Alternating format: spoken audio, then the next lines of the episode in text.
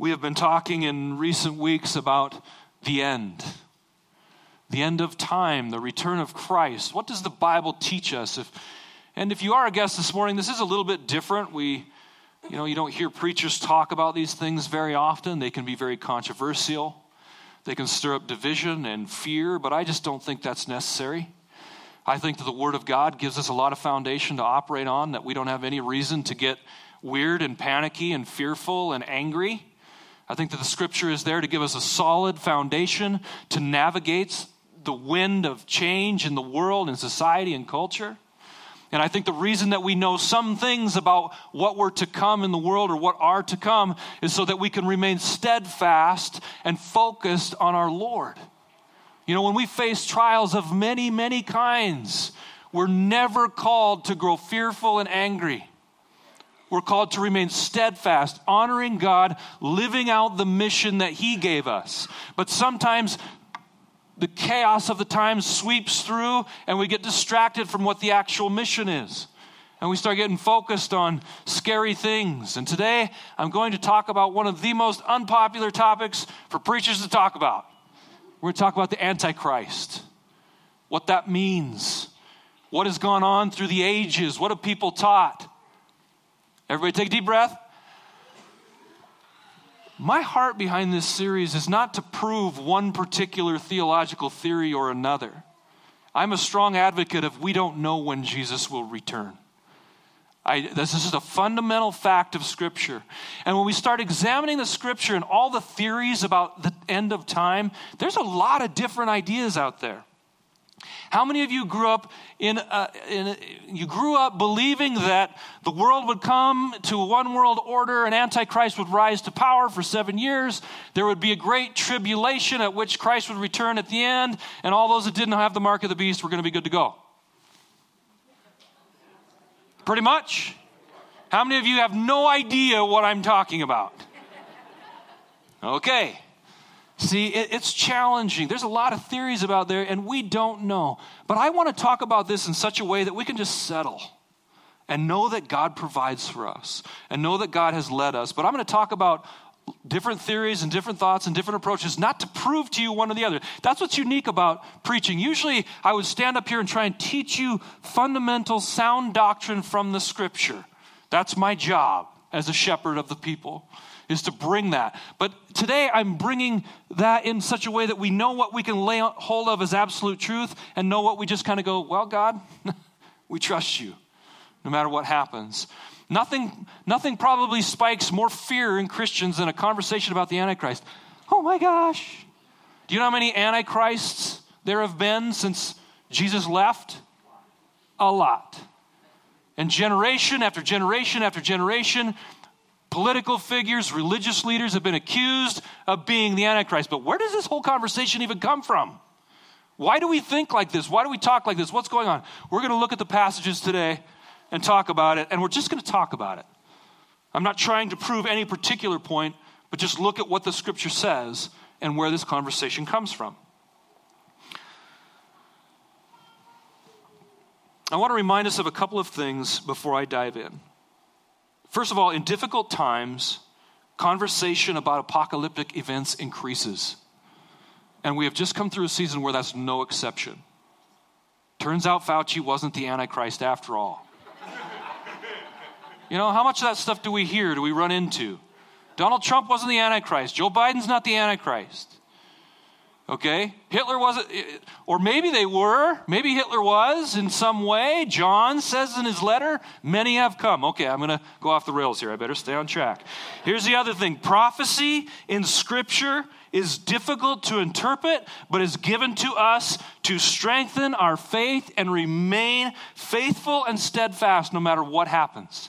That is the purpose of prophecy. It's why Jesus told his disciples about the destruction of Jerusalem, that they would remain steadfast when everything looked like it was about to end. The application of the end times doctrine would be to strengthen our faith that our Lord will return and his people will resurrect and we will go on to eternal life. Those are facts that we teach of the Scripture. The details of that are subjective. Okay? That's my approach, and that's how I'll teach it. but we do not need to be afraid. It's not there for us to make predictions necessarily, but to navigate it well. My last encouragement would be Acts seventeen, verse eleven.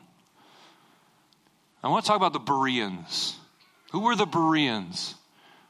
You know, it's funny when we talk about all kinds of church doctrine, you know, we, we want to be Bereans. The Berean Jews were of more noble character than those in Thessalonica, for they received the message with great eagerness, and they examined the scriptures every day to see if what Paul said was true.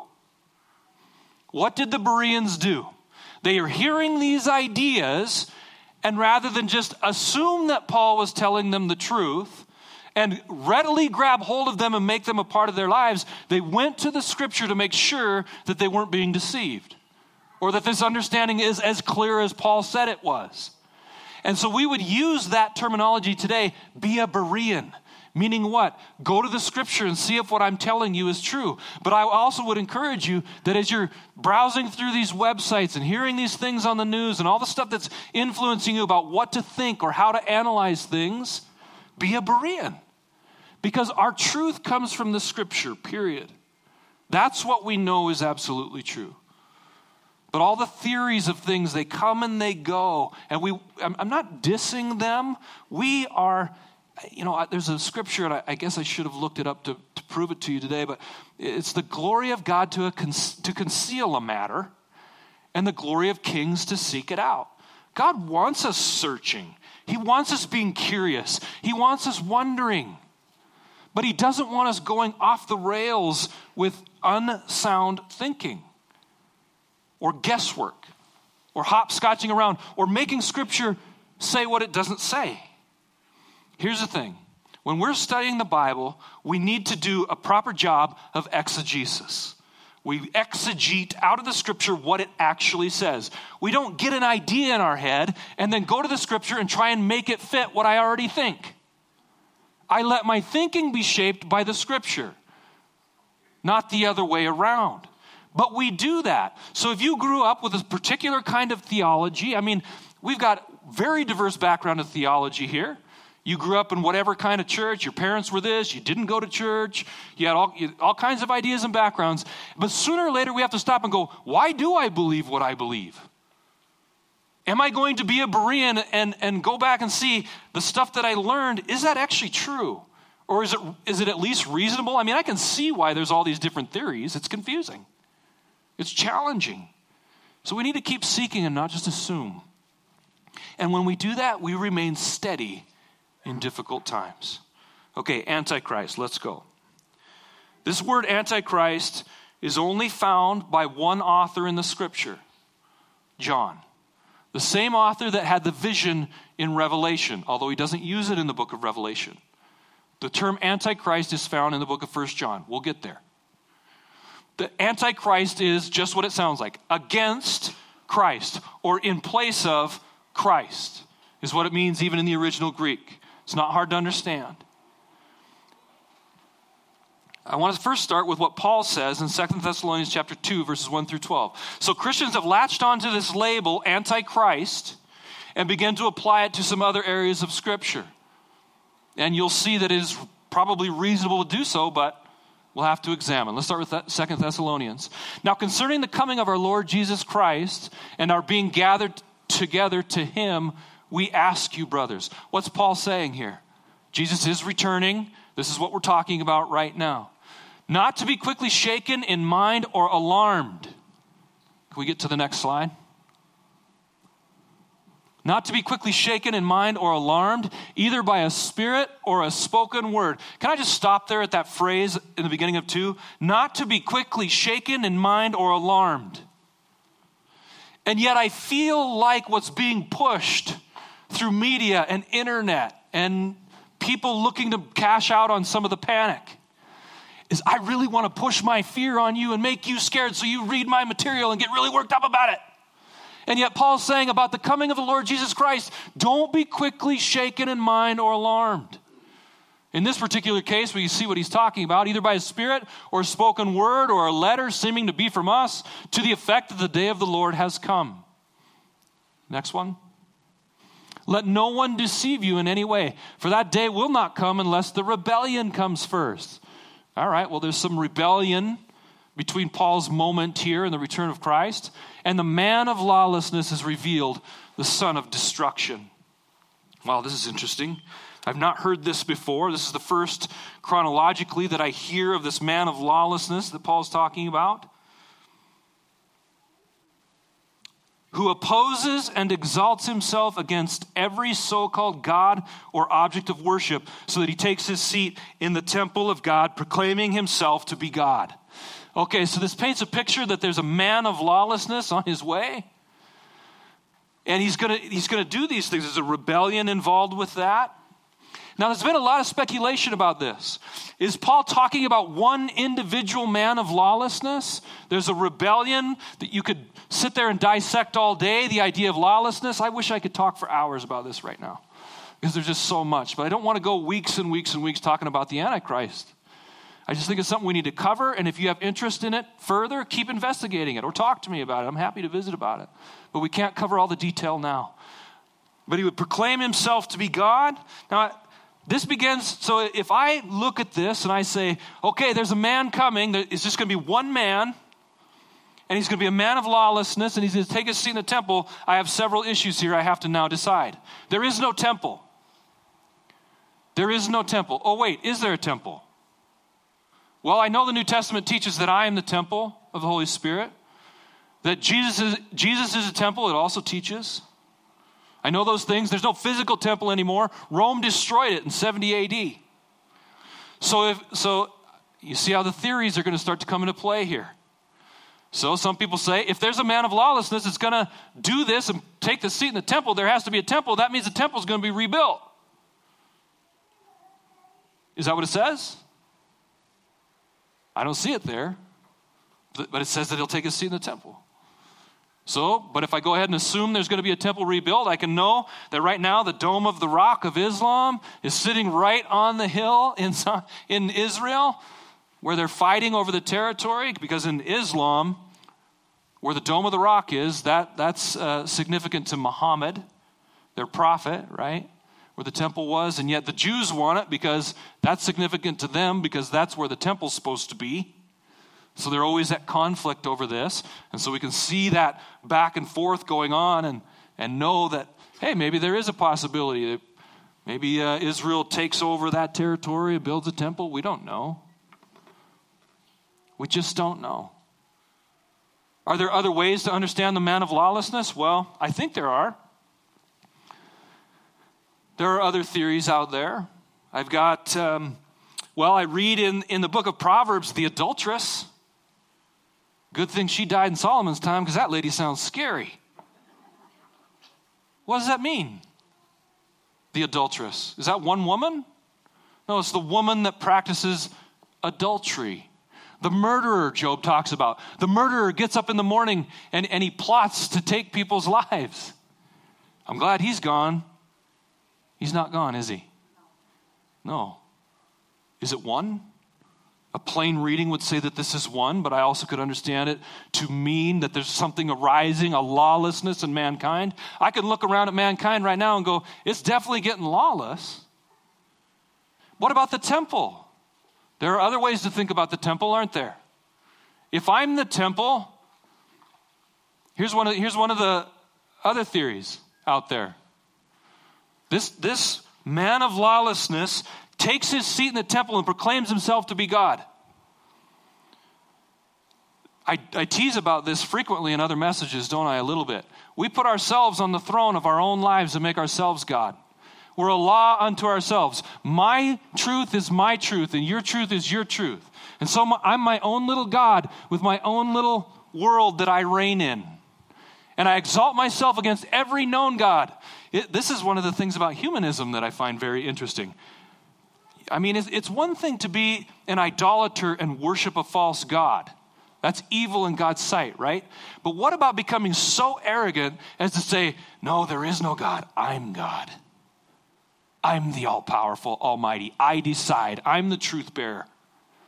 There is no law that governs me. There's no outside power. That's what law is, right? It's something outside of us that creates boundaries, so when we're interacting with our fellow man, we understand and respect those lines. And they're dictated to us by an outside authority. But we have a rising power in the world that says, there is no authority but mine. My truth is mine.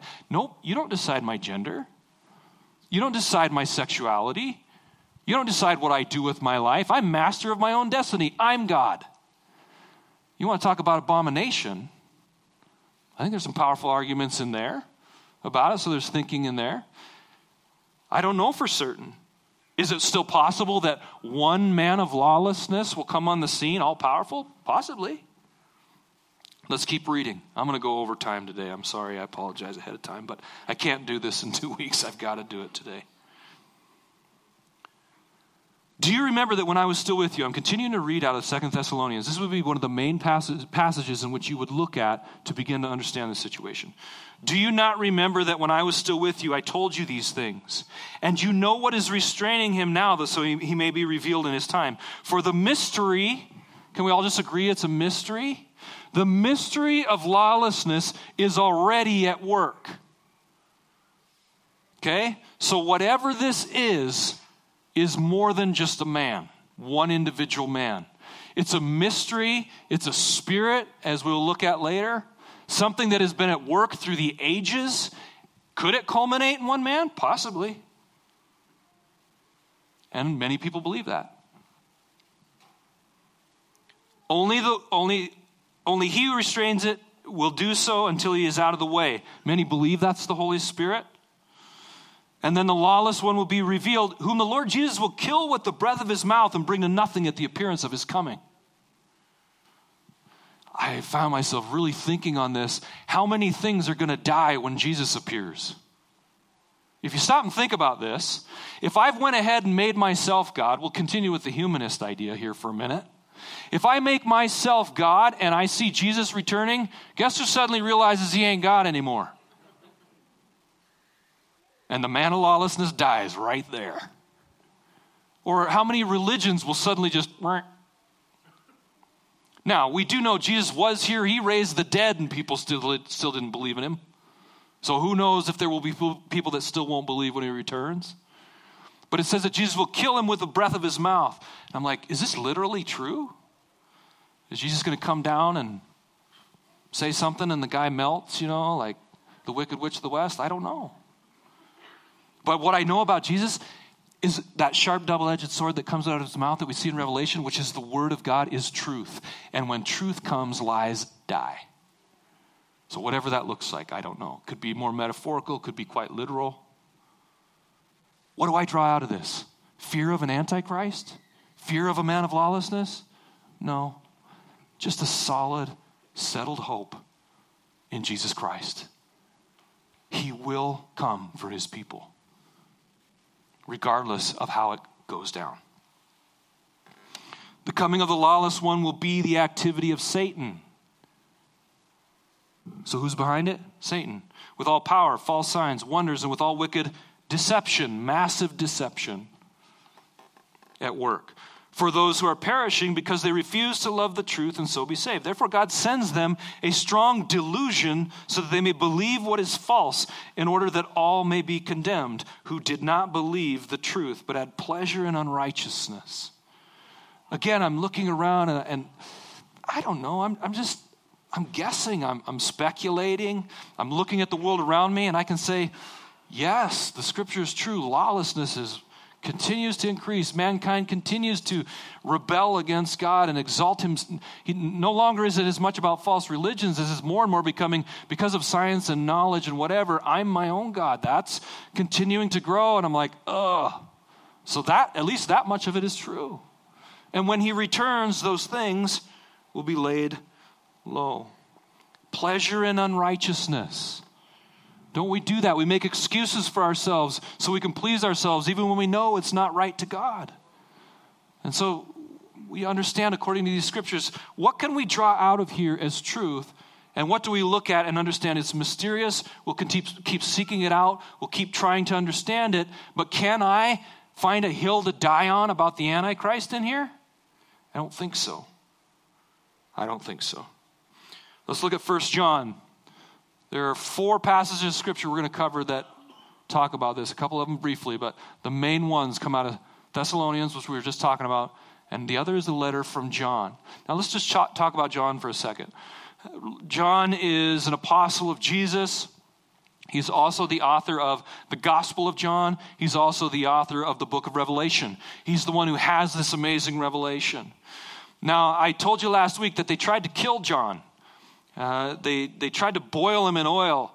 Um, I'm trying to think of, I think it was Nero. It might have been the emperor right before him, but they throw him in the oil and he doesn't die. So who's telling this story?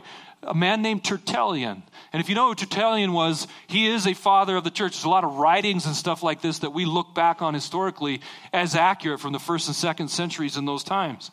Uh, so he's a reliable source. And he says that, that the emperor had John thrown in oil and boiled, and everyone else pretty much dies instantly. John didn't die. He wasn't even hurt. They pull him out, look at him, he's not dead yet, so they dip him back in the oil a second time. He still doesn't die, he's completely uninjured. Rome came up with some great ways to torture people. I mean, my goodness. And they pull John out again and he can't die, so, so the emperor's like, forget it, we can't kill this guy, banish him to Patmos. And it's on the island of Patmos that John has this vision, the book of Revelation that we have today. So John's well versed in this stuff. And he writes in his letter, First John, these five times, I think, that we see the actual word Antichrist used in the Scripture.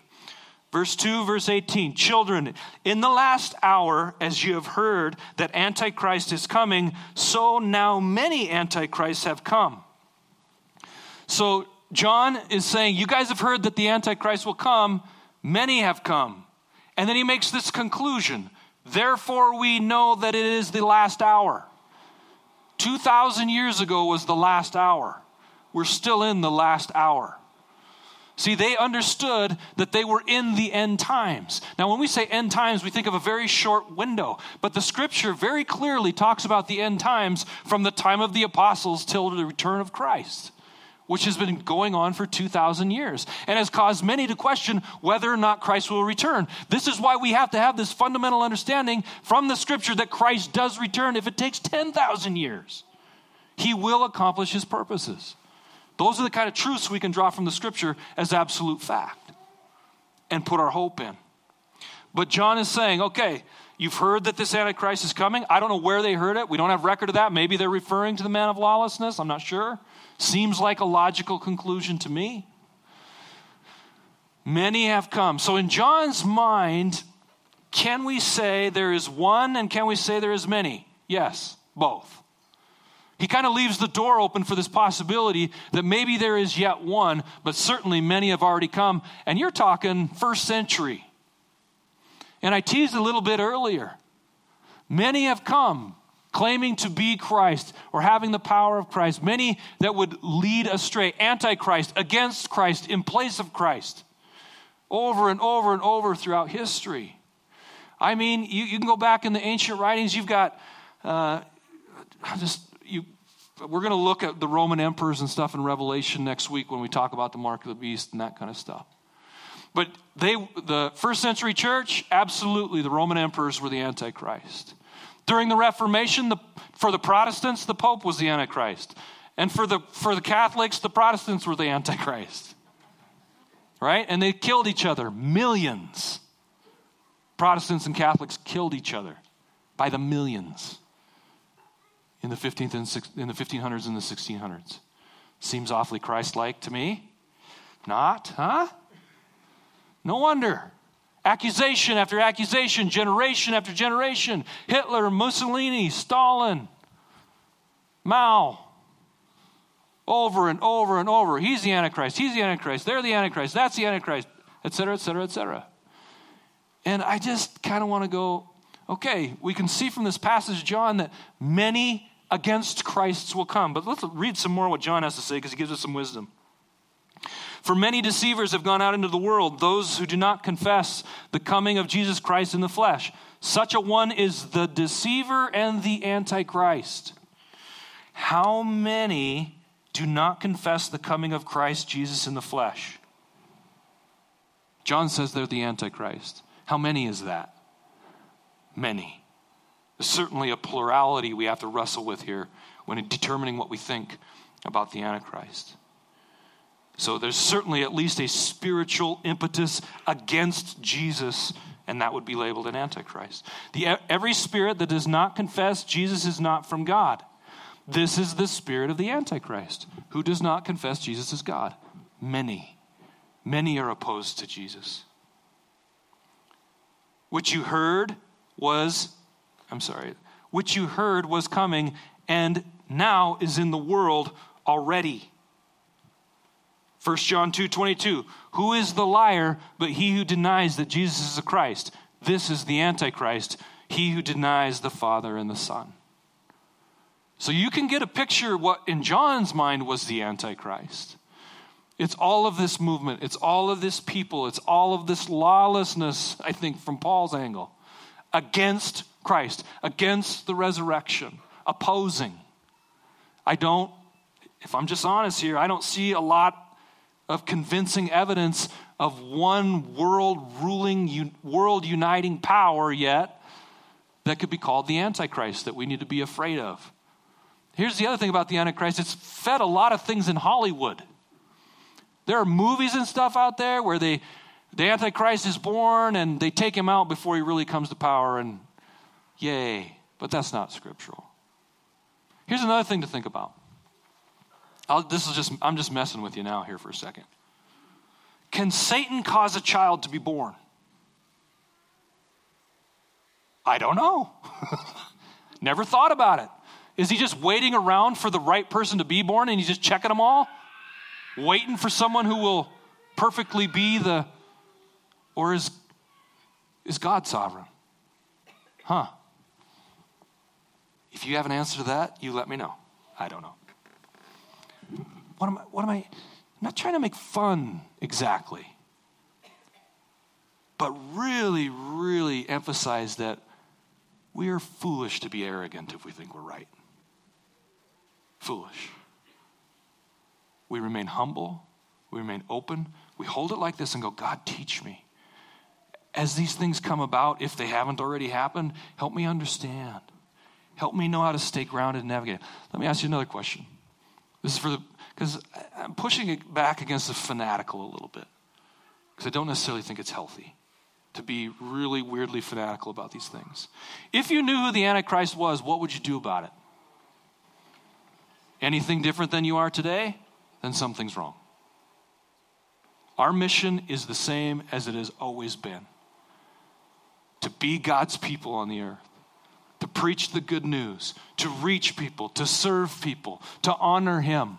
That's how we win. By bringing people to Christ. By teaching them the good news. So they can find forgiveness for their sins. And eternal life. And peace in this life now. Even if you knew who He was, what are you going to do? You going to stop him? If it is really one man who's going to unite the world under one power, are you going to stop him? Only if you can stop God. Because this is God. It's His plan. This is how time culminates, if you buy into that angle of it. I'm just thinking, man, we got to be wise about this. Because the world looks at the church and goes, are they credible? Can I trust them? Are they helpful? Are they hopeful? Do they really have good news? Do they really care about me? And when every other year someone new, new is being accused of being the devil, they don't want to be a part of that. And when we've been proven wrong ten thousand times at least, what does that do to credibility? I don't know, man. I, I just find myself struggling with this and rethinking it. I think it's important that we be Bereans. Go back to the scripture and go, okay, what's reasonable here? What can I say for certain? And am I okay guessing? Yeah, that's okay. Just don't kill anybody over it. You know? Grounded, wise, let's be that. John saw that he was in the last hour. Okay, I'm going to hit a couple of other passages here. Uh, just to encourage you to dig further or read further. Uh, The other would be Revelation chapter thirteen. I'm going to read through this entire passage fairly quickly. So we know that about this man of lawlessness, according to Paul, or, or, or and, and a lawlessness, both. And we know that there's an antichrist and many antichrists, according to John. And so then we, we turn to the book of Revelation, chapter thirteen, verse one. And I saw a beast rising out of the sea. Remember, John, it says, John, it says, come up and... early on in the book of Revelation, come up and I will show you things that are to come. So uh, John's in the Spirit. He's seeing all kinds of things in the Spirit, very fantastic things. And we would look at them and know that it's a prophetic vision. He's seeing something that has relevant, relevance on truth. And so we look at that and we're always trying to analyze it because we're trying to mine, it's like a riddle, trying to mine out of it what the reality of it is. And I saw a beast rising out of the sea with ten horns and seven heads, with ten diadems on its horns, which are crowns, diadems are crowns, on its horns and blasphemous names on its heads. Okay, we could read this literally and say, well, at the end, a beast is going to come out of the sea. Probably not. This is meant to be an analogy or a metaphor of something else in our natural reality. And we actually see this in the book of Daniel, which we will look at in a minute, which... Um, serves as a foundation for how we understand it. There were ten royal crowns on its horns and blasphemous names on its head. The beast I saw was like a leopard. Its feet were like a bear's and its mouth was like a lion's mouth. And to it the dragon, who we know is Satan because John makes that clear, gave his power and his throne great authority. Next slide. And of One of its heads seemed to have a mortal wound, and its mortal wound was healed, and the whole earth marveled as they followed the beast. Next slide. And they worshiped the dragon. So they're, they're worshiping Satan, for he had given his authority to the beast, and they worshiped the beast, saying, who is like the beast, and who can fight against it? Next slide. And the beast was given a mouth uttering haughty and blasphemous words, and it was allowed to exercise authority for forty-two months. It opens his mouth to utter blasphemies against God, blaspheming his name and his dwelling, that is, those who dwell in heaven. Also, it was allowed to make war on the saints and to conquer them, and authority was given to it over every tribe and people and language and nation. All, and all who dwell on the earth will worship it, even those, everyone whose name has not been written before the foundation of the world in, what, wait, when? Before the foundation of the world in the book of life of the Lamb who was slain. Go ahead. Or is that it? Good. So, over the years, people are reading this vision that John has about this beast, and they're connecting it with his idea of the man of lawlessness and the Antichrist. So, how many of you have heard of the beast? Yeah. So, uh, this would be some of what fuels the understanding about this idea of Antichrist and lawlessness. So, that's why you will hear Christians talking about, well, it's it's the beast, and then we get into the mark of the beast next week and those kind of things. The other passage is Daniel chapter uh, seven, which I will cover a couple passages here. After this, as I watched the night visions, and behold, a fourth beast, terrifying and dreadful and exceedingly strong.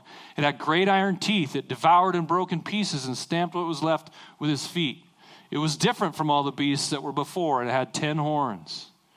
I considered the horns, and behold, there came up among them another horn, a little one.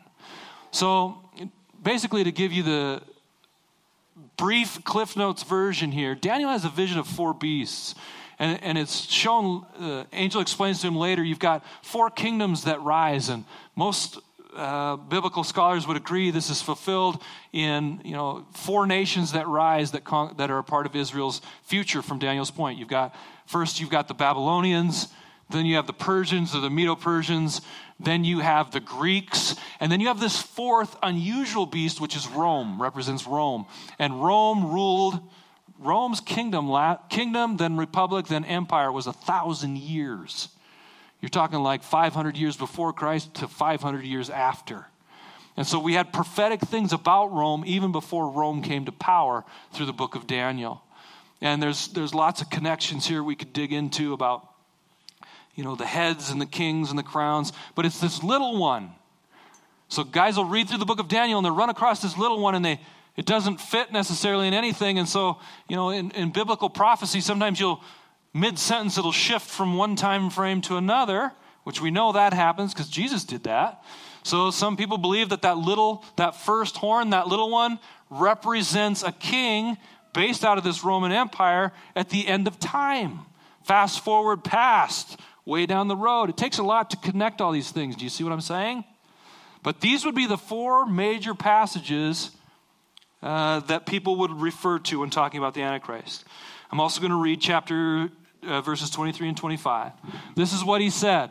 Let's go to the next one. As for the fourth beast, there shall be a fourth kingdom on earth, which shall be different from all the kingdoms, and it shall devour the whole earth and trample it down and break it to pieces.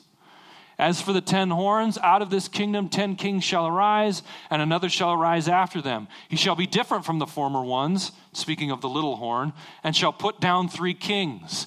Okay, there would be, he speaks words against the Most High. He shall wear out the saints of the Most High. He shall think to change the times and the law, connecting that idea to lawlessness. People would do that in order to make them the same. And they shall be given into his hand for a time's time and half a time, which some people translate Three and a half years. So, why am I showing you all this? Uh, just to show you that the, there are these passages that people will lean on in order to debate what the Antichrist is. But I would, and I would encourage you, be a Berean with this subject. Don't just assume everything you grow up learning, or everything you've ever heard, or every internet website you went to. Listen, I looked at a lot of websites this week. I mean, I my head was spinning with how much stuff. You go ahead and Google Antichrist, you'll get like ten million results. And it's it's fun if we're not uptight about it. It's curious. We're learning. But so many times I would read and say, uh, the man of lawlessness is the Antichrist, is the beast. Assumed. First sentence. Done. And I just go, eh, you're going to have to do more than that to prove it. Be a Berean. Can you logically do that? Sure, you can. You can you can connect certain things and maybe, but be careful. There are a lot of things we know is absolutely true according to Scripture, like Jesus is the Son of God who died for our sins, that God made the world. You know, God made covenant with Abraham. Those things are not debatable. But when we're trying to analyze and speculate and guess what the end of time looks like, or how it will flow and go, we must do so with wisdom and caution. And even if we did know in every bit of detail, what would we do with it? This is an issue of the human heart. It's an issue of our mission and fulfilling our mission. You know, when that I, joke, I joked with you about the eighty-eight Reasons Why Jesus Will Return in nineteen eighty-eight. Remember that book? Who read the book? Any? Any takers? A few of us? Am I the only one? eighty-eight Reasons Why Jesus Will Return in nineteen eighty-eight. And obviously we joke now because it didn't happen. But people were selling their homes and quitting their jobs to spend more time with their family because Jesus was about to return. There was actual action being taken place because of this kind of teaching, this information. But I think as God's children, we're called to be wise. We're called to be steady in the storm. And I want to conclude reminding you again of what I did out of Ephesians chapter four, verses fourteen and fifteen. Why are we taught these things? Why do we have gifted leaders in our lives? Paul goes on to say, so that we may no longer be children. We are on a journey towards maturity, tossed to and fro by the waves and carried about by every wind of doctrine, by human cunning, by craftiness and deceitful schemes. We don't know what's going to happen. We don't know what's going to happen in our city. We don't know what's going to happen in our family. We don't know what's going to happen in the United States of America. We don't know what the world will turn into. We don't know what's going to be the outcome of the war in Ukraine. We don't know these things. We can't speak factually of them. But we do and can speak factually that maturity drives us to a place of being steady and not swayed by every wind and wave that sweeps through. Because there are much, much greater things at stake in our relationship with Christ and the mission of the church. Would you please stand? If I aggravated you today, I apologize. It was a little different message today. If you're a guest, come back in three when I get back from South Africa. But I just think we have to talk about it because people are getting really weird. People are getting tense. People are getting anxious. I know you're not getting weird, just me. But isn't it, you look around the world and you go, it's losing its mind. The world is losing its mind. And we go, okay, deep breath. We have the Word of God. We have the Spirit of God. We have truth. We can navigate. Even if even if the, that the theory comes to pass that one world unites under the power of an antichrist and he persecutes the Christians to death, we still know the end. We still know what happens. No fear. Remember the nineteen nineties, there was the t-shirts, no fear. They were cool when I was in school. We ought to be wearing them, no fear. But not about local little conspiracy theory ideas. No fear. Big picture. No worries. All right, let's pray.